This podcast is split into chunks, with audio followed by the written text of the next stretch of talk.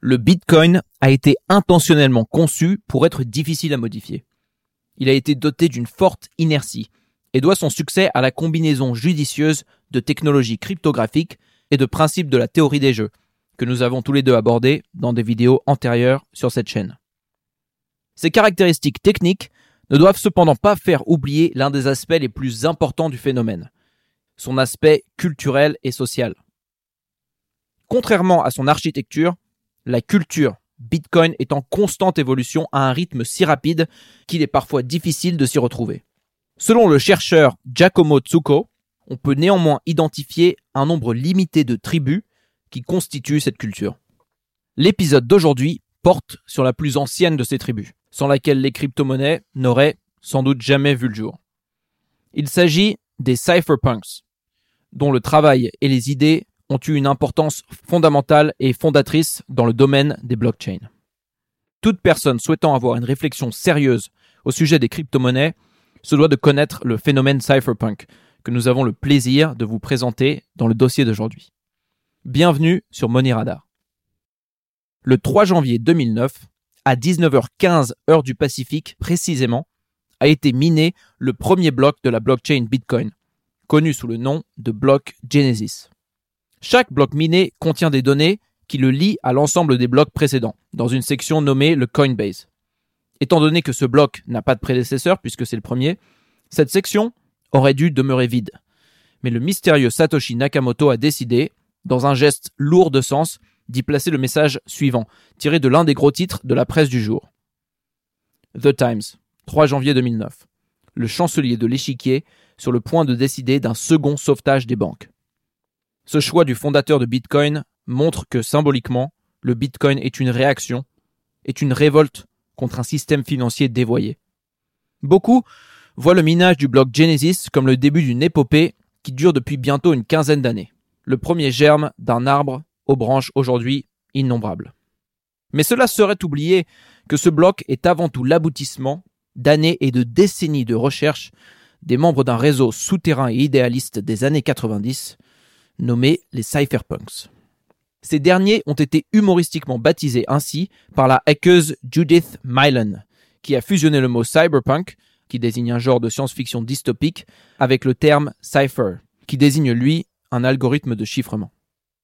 Les cypherpunks sont un groupe diffus d'activistes interagissant sur Internet.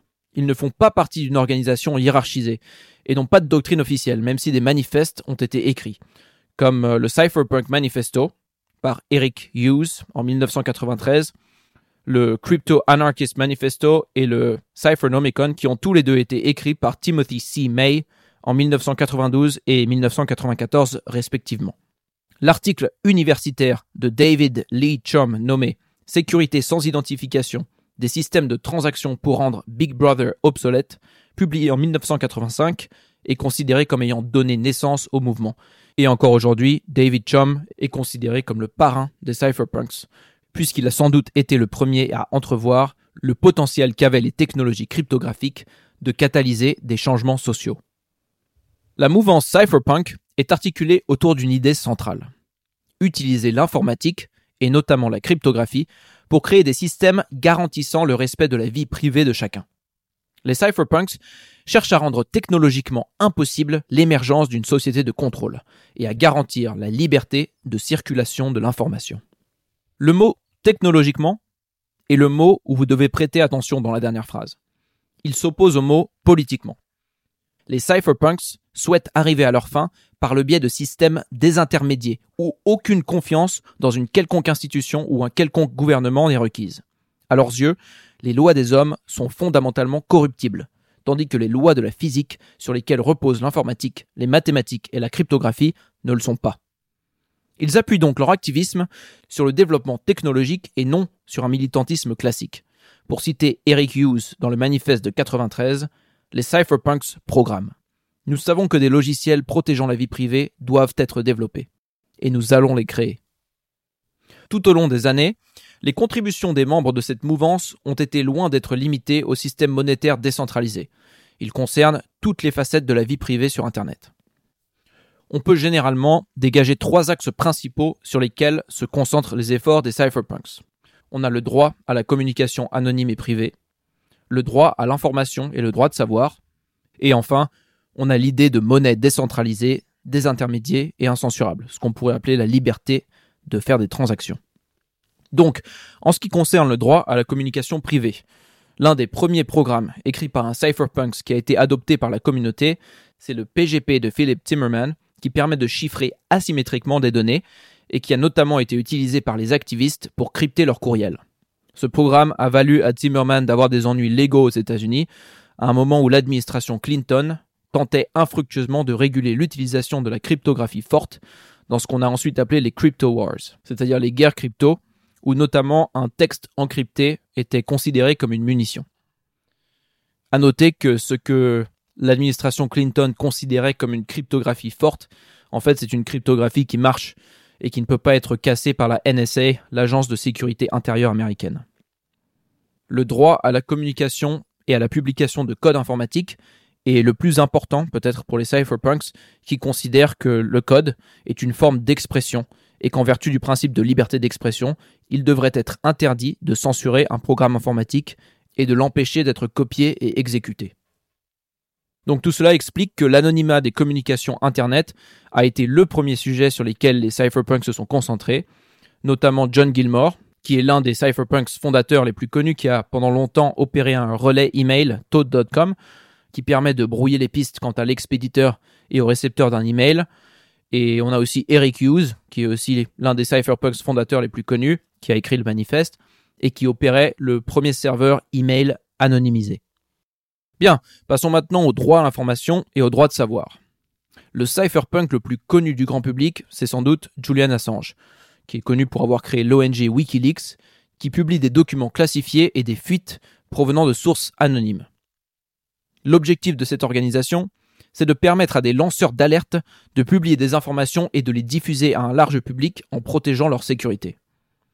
Wikileaks a notamment fait fuiter des rapports secrets américains sur la guerre en Afghanistan sur les conditions de détention inhumaines à la prison de Guantanamo, sur l'espionnage par la NSA de trois présidents français, en l'occurrence Chirac, Sarkozy et Hollande, ainsi que de plusieurs patrons du CAC 40.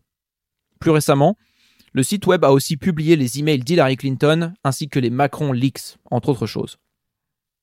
Les activités de Wikileaks valent à Julian Assange d'être persécuté depuis plus de dix ans et de faire l'objet d'une procédure d'extradition vers les États-Unis le programmeur Bram Cohen, qui a développé en 2001 le programme BitTorrent, permettant d'échanger des fichiers en pair à pair, et plus récemment développeur de la crypto-monnaie Shia, est aussi un cypherpunk.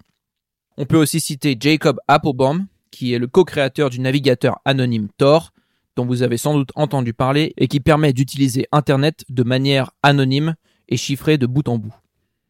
Quand on parle de liberté de savoir et de libre circulation de l'information, il est important aussi de mentionner Aaron Swartz, qui a publié gratuitement des milliers d'articles universitaires téléchargés au MIT, et bien sûr Edward Snowden, dont les fuites ont révélé le programme de surveillance massif et systématique de la NSA. Si ces deux derniers ne sont pas techniquement des cypherpunks, ils opèrent selon des principes similaires, suivent les mêmes logiques et évoluent dans des cercles adjacents qui font qu'ils fréquentent souvent et s'entretiennent avec des cypherpunks. Les publications d'Edward Snowden et de Wikileaks, entre autres, mais surtout ces deux-là, ont montré que les activistes cypherpunk et leur obsession de la défense de la vie privée en ligne étaient visionnaires et justifiés depuis le début. Ils ont longtemps été vus comme des excentriques paranoïaques, mais il semble que l'histoire leur donne raison. La partie la plus révolutionnaire, mais aussi la plus difficile à construire pour les cypherpunks, c'est la monnaie décentralisée, désintermédiée et incensurable. Il a fallu attendre la fin des années 2000 pour avoir un modèle fonctionnel de crypto-monnaie, le Bitcoin, et c'est un projet sur lequel euh, divers cypherpunks ont travaillé pendant plus de 20 ans. Évidemment, l'activiste le plus connu dans le domaine, c'est Satoshi Nakamoto, mais comme vous le savez, c'est un pseudonyme, on ne connaît pas la véritable identité de cette personne, mais beaucoup, de, des cypherpunks dont on va parler, qui sont sur la liste qui va suivre, ont été suspectés d'être le véritable Satoshi, donc il y a une forte probabilité que sa véritable identité soit citée dans les quelques minutes suivantes le Bitcoin a été décrit non pas comme une innovation technologique, mais comme une combinaison novatrice de technologies préexistantes. Comme nous le disions auparavant, c'est plus un aboutissement qu'un début.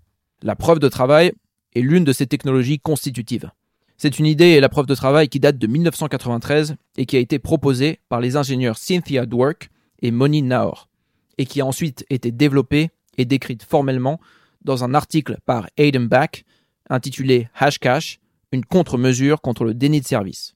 Et c'est important de dire que c'est l'une des quelques sources qui sont citées dans le white paper du Bitcoin. L'idée à la base du hashcash et de la preuve de travail, c'est de lutter contre les attaques de déni de service et le spam sans avoir recours à un service centralisé. Alors, comment est-ce que ça marche? Pour expliquer la manière dont ça marche, on va prendre un exemple très simple. Vous souhaitez envoyer un email. Mettons que pour envoyer cet email, votre processeur doit résoudre un court puzzle qui lui prend peut-être 3-4 secondes de travail. C'est une dépense de temps et d'argent, puisque ça coûte de l'électricité, qui est tout à fait triviale. 3 ou 4 secondes, c'est pas beaucoup. Mais mettons que vous soyez un spammer et que vous désiriez envoyer non pas un email, mais 10 millions. Eh bien, tout de suite, c'est beaucoup plus compliqué, ça demande beaucoup plus d'électricité, et en fait, ce simple puzzle tend à vous désinciter à spammer, puisque quelque chose qui était quasiment gratuit auparavant devient, très coûteux en temps et en électricité. Ça permet aussi d'éviter les attaques de déni de service. Donc une attaque de déni de service, c'est quand on envoie énormément, des millions, des milliards de requêtes à un site pour le faire cracher, pour surcharger les serveurs. Eh bien, de la, même manière, ça rend une attaque informatique beaucoup plus coûteuse et complexe, sans changer l'expérience d'un utilisateur lambda. La preuve de travail est aujourd'hui connue mondialement pour avoir été utilisée par le Bitcoin dans son système de consensus, le consensus Nakamoto, de minage et d'authentification des transactions, et pour le résumer en une phrase, on peut dire que la preuve de travail revient non pas à attribuer un vote par IP, puisqu'on peut simuler une adresse IP, mais à attribuer un vote par processeur, qui sont limités par des contraintes physiques. Pour continuer sur le thème des constructions intellectuelles qui ont permis l'émergence du Bitcoin, il est important de citer trois chercheurs illustres qui ont ouvert la voie à cette technologie et qui sont Wei Dai, Hal Finney et Nick Szabo. Tous les trois ont été en contact avec Satoshi Nakamoto entre 2008 et 2011, et leur correspondance est disponible sur Internet, et l'ont aidé dans diverses mesures à développer le white paper et l'application pratique du Bitcoin. Commençons par Wei Dai. Wei Dai est un informaticien chinois sur lequel on ne sait pas grand-chose, et qui a entre autres développé le concept de crypto-monnaie en 1998 dans un article intitulé B-Money, un système de monnaie liquide, anonyme et distribué. Et là aussi, il est important de noter que cet article est la première source citée dans le Bitcoin White Paper. À l'utilisation de la preuve de travail, dont on vient de parler, Wei Dai ajoute l'idée d'avoir recours à un registre public centralisé, qui serait baptisé plus tard blockchain, ainsi qu'à l'utilisation de hashes cryptographiques pour authentifier les transactions sur le réseau. Hal Finney, quant à lui, est un cypherpunk convaincu qui a été sur les mailing lists depuis les années 80, qui est associé au développement de PGP, le programme de chiffrement dont nous avons parlé il y a quelques minutes, et qui est aussi associé à des technologies de serveurs d'email anonymes. On a une citation de lui qui est assez parlante et que j'aimerais vous lire parce qu'elle décrit à mon avis très bien l'idéologie cypherpunk. Donc la voici. Nous voici face au problème de la disparition de la vie privée, de la digitalisation du monde, des bases de données gigantesques, de la centralisation galopante. Et David Chom propose une méthode tout à fait différente, qui donne le pouvoir aux individus plutôt qu'aux gouvernements et aux entreprises l'ordinateur peut être utilisé comme un outil pour libérer et protéger les gens, plutôt que pour les contrôler. Cette phrase, à mon avis, est un assez bon résumé de l'idéologie dont nous parlons aujourd'hui, qui consiste à développer des outils technologiques pour que le pouvoir de contrôler leur vie privée reste entre les mains des individus. Hal Finney est connu notamment pour son idée de la preuve de travail réutilisable, dont il a créé le premier modèle en 2004. La différence avec la preuve de travail dont on vient de parler, c'est qu'en fait, dans le cas de la preuve de travail réutilisable, on échange du travail, donc c'est-à-dire de la résolution de puzzles cryptographiques qui a été effectué, on obtient un certificat ou un jeton qui est ensuite échangeable et qui symbolise le travail qui a été effectué. Donc cette idée de Hal Finney mène tout droit à l'idée d'un token échangeable et réutilisable. Et le troisième cypherpunk qui a été en contact direct avec Satoshi, c'est Nick Szabo, qui a inventé le concept de bit Gold en 1998, qui lui aussi est une proto-crypto-monnaie qui emploie le principe de la preuve de travail en faisant résoudre à des ordinateurs des puzzles cryptographiques qui s'embriquent les uns dans les autres pour créer une chaîne de solutions consignées dans un registre. Donc là, on a un modèle qui commence à ressembler énormément au modèle de Bitcoin et qui permet de résoudre le problème de la double dépense, aussi connu sous le nom du problème des généraux byzantins, que nous avons décrit dans l'épisode sur la théorie des jeux. La résolution de ce problème permet de garantir l'immutabilité du registre de la blockchain en question, qui devient beaucoup plus difficile à attaquer. Nick Szabo, qui est un professeur d'ingénierie informatique mais qui est aussi diplômé en droit, est l'inventeur de l'idée de smart contracts, donc de contrats auto-exécutants, qui a été reprise et implémentée par l'équipe de la crypto-monnaie Ethereum. En ce qui concerne la véritable identité de Satoshi, Nick Szabo est sans doute le candidat le plus sérieux avec Hal Finney dont nous venons de parler. Le dernier cypherpunk dont nous parlerons aujourd'hui est Zuko Wilcox O'Hearn, qui est le fondateur de la Electric Coin Company qui gère la crypto-monnaie anonymisée Zcash, qui est la première à implémenter la technologie ZK Snarks, qui veut dire en français preuve à divulgation nulle de connaissances non interactives. Donc euh, bon, ça a l'air compliqué, et en effet c'est compliqué, c'est une formule assez barbare, mais ce que vous avez besoin de savoir, c'est qu'en fait les ZK Snarks, c'est une forme de preuve cryptographique qui permet à un utilisateur de prouver à un autre qu'il détient une information spécifique sans avoir à divulguer l'information elle-même pour le prouver. Donc concrètement, qu'est-ce que ça permet de faire? Eh bien concrètement, ça permet d'avoir une blockchain encryptée, donc qui n'est pas accessible, mais dont on peut quand même vérifier l'incorruptibilité et l'immutabilité. Et dans le domaine des privacy coins, comme Zcash, comme Monero, on a beaucoup critiqué la transparence de blockchain comme Bitcoin et Ethereum, puisqu'elles permettent, du moins en théorie, à tout le monde de suivre les transactions de chacun. Et donc cette technologie permet d'avoir en quelque sorte le beurre et l'argent du beurre, parce qu'elle permet de non seulement savoir qu'une blockchain n'a pas été corrompue, sans pouvoir la décrypter si on n'a pas les clés nécessaires. Voilà, j'espère que cette introduction au mouvement Cypherpunks vous a intéressé. Bon, bien sûr, il aurait été possible de faire une vidéo 50 fois plus longue sur le sujet, sans l'avoir épuisé, mais j'espère que, au moins maintenant, vous comprenez les principes sur lesquels le mouvement s'est bâti, et ça vous donne une meilleure compréhension du Bitcoin, d'où il vient, ainsi que des autres crypto-monnaies, et des idées qu'il y a eu derrière ces innovations technologiques. À mon avis, la conclusion qu'on peut tirer de ce cours exposé, c'est qu'aujourd'hui, on se trouve dans une période de l'histoire de l'humanité qui est tout à fait unique, parce que pour la première fois, des individus sont capables de construire un système incorruptible, impénétrable et impossible à modifier pour des acteurs bien plus puissants qu'eux, comme des États par exemple. Concrètement, la menace de la violence ne peut pas décrypter un document chiffré. On peut écrire des contrats intangibles qui continueront à s'exécuter indéfiniment, peu importe que l'auteur veuille arrêter ce contrat ou alors qu'il soit mort, et ces contrats demeureront immuables à moins d'arrêter Internet lui-même. En pratique, bien sûr, les choses sont plus compliquées, et il y a beaucoup de politique qui est impliquée avec les questions de crypto-monnaie aujourd'hui notamment. Mais ce qu'on peut dire avec certitude, c'est que la conjoncture technologique fait que nous vivons aujourd'hui dans un monde où les idées ont plus de pouvoir qu'elles n'en ont jamais eu auparavant. Un petit groupe d'activistes technologiques a fait le pari que les outils cryptographiques seraient déterminants dans le monde de demain, et pour l'instant, il semble que la réalité soit de leur côté. Mais le futur reste encore à écrire, et comme le dit Mark Twain, Rien n'est sûr en ce monde, à part la mort et les taxes. Nous verrons bien si l'influence des cypherpunks continue à se faire sentir et si les projets qu'ils ont impulsés continuent à se développer. Merci beaucoup d'avoir écouté cet épisode des analyses crypto et à bientôt sur Money Radar.